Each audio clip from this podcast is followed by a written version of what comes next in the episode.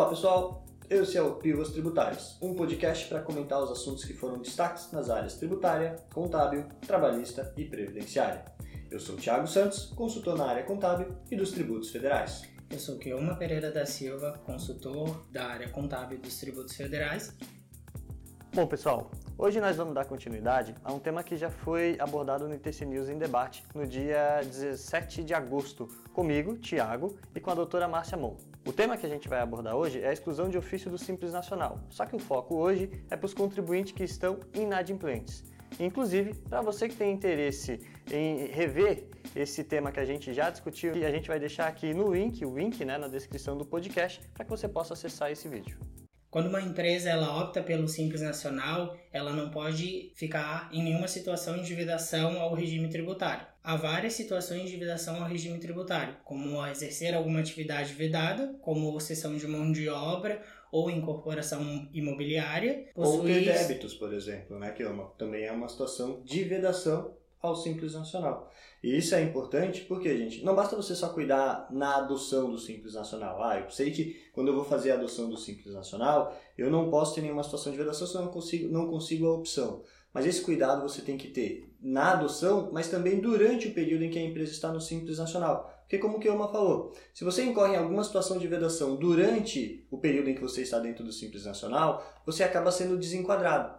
Um exemplo, se você, por exemplo, começa a trabalhar com uma empresa, opta um Simples Nacional, uma, por uma empresa que só tem atividades permitidas, e durante o período que ela está no Simples, ela começa a exercer alguma atividade vedada, essa atividade vedada acarreta na exclusão do Simples Nacional. Inclusive, para esse exemplo que eu dei, a exclusão começa a produzir efeito a partir do mês seguinte ao que ela começou a exercer a atividade vedada. Mas um ponto interessante é que caso a pessoa jurídica ela não comunique a exclusão, por essa situação vedada, o próprio ente federado, no caso Receita Federal ou as fazendas municipais e estaduais, elas mesmo podem fazer a exclusão do Simples Nacional do contribuinte. É, então, e acontece com muita habitualidade, né? seja num processo de fiscalização ou num procedimento rotineiro da Receita Federal. Como ocorre, por exemplo, agora, né? no dia 9 de setembro, a Receita Federal emitiu vários termos de exclusão e notificou vários contribuintes que têm pendências dando um prazo aí para que esses contribuintes regularizem aquelas pendências que foram apresentadas, né, Kelma?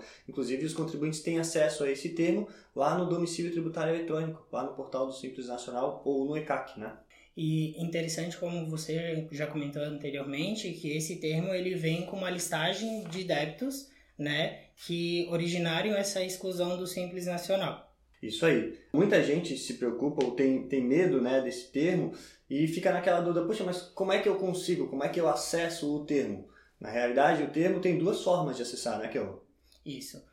Duas formas de o contribuinte analisar, é, receber, visualizar essa, esse termo de exclusão seria por meio do portal do Simples Nacional ou até mesmo ali no ECAC, na caixinha de mensagens. Isso aí. Esse também é outra situação legal, porque antigamente a Receita, envi a Receita enviava esses termos via correspondência.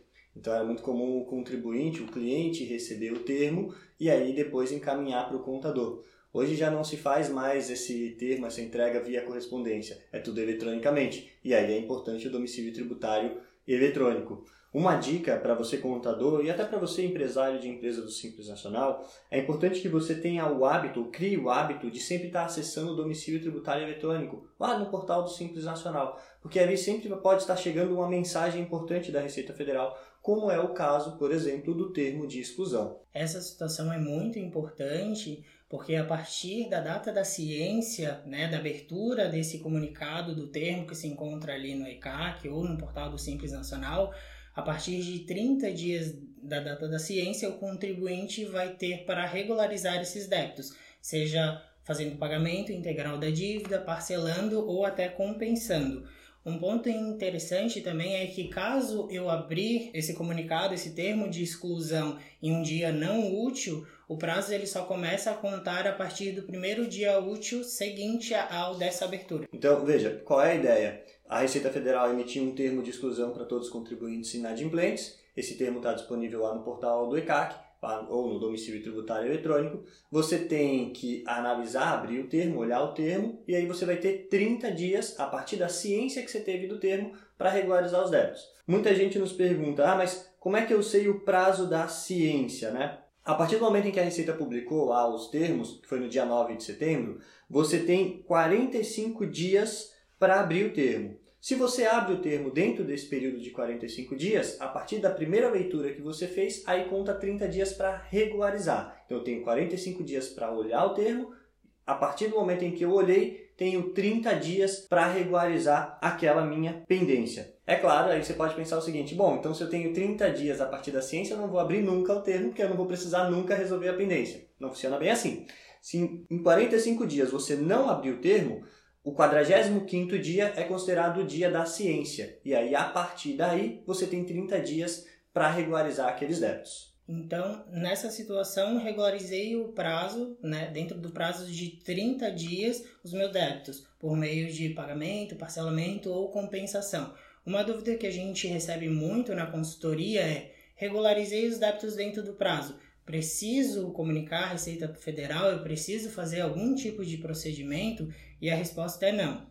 Caso o contribuinte regularize as pendências dentro do prazo do comunicado, a Receita Federal ela já tem um procedimento lá interno, né, que acaba excluindo aquele termo, né? E aí E aí nessas situações o termo de exclusão ele vai perder os efeitos. Isso mesmo. É claro que assim, como o que uma comentou, você vai abrir o termo e ali vai ter uma listagem de débitos. Então, teoricamente, quando você tem um débito em aberto de fato, você vai ter que pagar, parcelar o que está. Mas pode acontecer, por exemplo, de ter um débito ali que não existe. Puxa, foi uma declaração que eu fiz errada. Como é que eu corrijo? Como é que eu faço aí? Nesse caso, se o débito ainda não está escrito em dívida ativa, o procedimento que você deve realizar é o de retificar o PG das D o quanto antes. Então, se é um débito né, de Simples Nacional, retifica o PG das D. Em cinco dias úteis, a Receita Federal processa essa retificação e aí acaba tirando o débito lá da cobrança. Se por acaso for um débito que está em dívida ativa, aí você não vai conseguir regularizar o PG das D. O que, que você tem que fazer? Você vai ter que entrar com um processo administrativo de revisão de dívida ativa. Mas esse processo você vai fazer direto lá na PGFN, lá no portal Regularize da PGFN. Então veja, se o débito de fato é devido, não há necessidade de entrar com processo administrativo. Regulariza o débito dentro dos 30 dias, está tudo certo. Se não é devido, aí você vai ter que ou retificar as declarações que estão erradas, ou se é um débito que está escrito em dívida ativa, aí você vai ter que entrar com procedimento administrativo para pedir a revisão daquela dívida ativa e a baixa do débito efetivamente. Bom, mas então, e caso eu não consiga regularizar o débito nesse prazo de 30 dias, o que, que acontece? Nessa situação, os efeitos da exclusão do Simples Nacional eles não vão ser de forma imediata. Provavelmente, os contribuintes que receberam o termo de exclusão reparam que na própria redação do termo traz ali que os efeitos da exclusão do Simples Nacional eles vão se dar a partir de janeiro, de 1 de janeiro de 2022, não de forma imediata. Correto. Então, a empresa ela continua optante pelo Simples Nacional até 31 de dezembro de 2021. Isso mesmo. Então, para quem está recebendo o termo agora, mesmo que não regularize, isso não quer dizer que vai ser agora, de imediato. Você vai ser excluído, mas ano que vem. E aí entra outra questão bem importante na consultoria, né? Ah, eu não vou conseguir regularizar os débitos dentro dos 30 dias. Vou ser excluído ano que vem. Mas ano que vem eu poderia fazer uma nova opção do Simples? Pode. Mas qual é o cuidado aqui? Hoje, para você permanecer no Simples Nacional e não ter mais nada aí de observação a ser feita, você tem que regularizar os débitos que estão no relatório, exclusivamente os débitos do relatório. Se por acaso você não consegue regularizar dentro desse prazo de 30 dias, o que, que vai ocorrer? Como o Keoma já falou, lá em 1 de janeiro de 2022, você vai ser excluído do Simples Nacional. Aí, lá em janeiro, a gente sabe que você tem até o último dia útil para fazer uma nova opção ao Simples Nacional, caso você queira. Mas para que você possa fazer essa opção lá em, lá em janeiro de 2022 e ela seja deferida, seja aceita pela Receita Federal, vai ser necessário que você regularize todos os débitos, não só aquele que estava no relatório. Então, se o relatório tinha cinco débitos, mas eu também tinha tenho débitos com a prefeitura, com o estado, agora em janeiro eu vou ter que regularizar tudo. Durante aqueles 30 dias da ciência que a gente explicou, você não precisaria, em tese, se preocupar com os débitos do, da prefeitura e do estado, só os débitos da, do relatório. É claro que manter débito com a prefeitura ou com o estado ainda permanece sendo uma situação de vedação. Um detalhe importante é que para eu fazer essa opção em janeiro pelo Simples Nacional, eu não posso ter entrado com nenhum processo de impugnação desse termo de exclusão. Porque o que, que acontece? Quando eu entro com um processo de impugnação, os efeitos do termo de exclusão eles são suspensos. E aí eles só vão realmente ser efetivos ou não na decisão, no caso sendo favorável ou desfavorável. Só que aí os efeitos dessa exclusão, eles vão obedecer o que está ali disposto no próprio termo.